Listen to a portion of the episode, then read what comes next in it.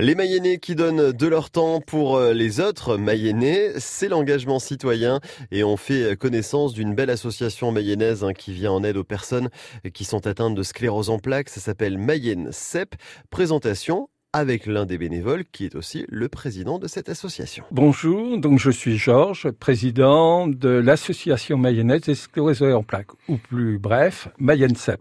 Alors racontez-moi l'histoire de Mayenne CEP un petit peu, Georges. Comment est-ce qu'elle a été créée? Quand? Et pourquoi? Alors, créée en octobre 2017, après avoir euh, eu une fonction de délégué départemental d'une association nationale et qui a considéré, comme j'avais 70 ans, qu'il était opportun de me mettre à la retraite. Donc avec euh, l'idée donc de ne pas pouvoir laisser euh, cette situation, avec l'encouragement de d'autres personnes, donc euh, a été créée cette association qui couvre le département, qui comptait 47 adhérents au 31 décembre 2018. Mmh.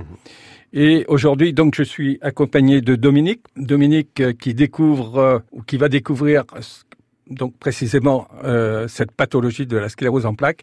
Et j'ai jugé opportun, compte tenu de mon âge, de d'assurer mes arrières si je venais donc à être euh, obligé de de m'écarter donc de cette responsabilité.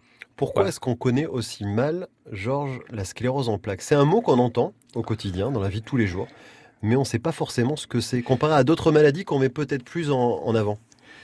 Alors, en fait, cette maladie a un caractère invisible au départ. Caractère invisible parce que d'abord la personne qui en souffre, euh, qui a été diagnostiquée, euh, ne va pas partager cette situation difficile avec d'autres personnes, même pas quelquefois dans le couple hmm. ou avec ses enfants. Elle se garde bien d'en parler. Et puis arrive le moment où euh, les choses commencent à évoluer. C'est une question aussi de tempérament.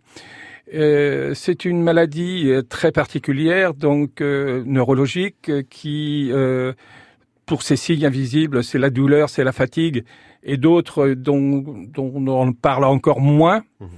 C'est la raison. Et puis, c'est 100 000 personnes euh, touchées en France, 460 dans le département, par rapport à France Azelmer ou dans le département. Donc, il y a dix fois plus de personnes.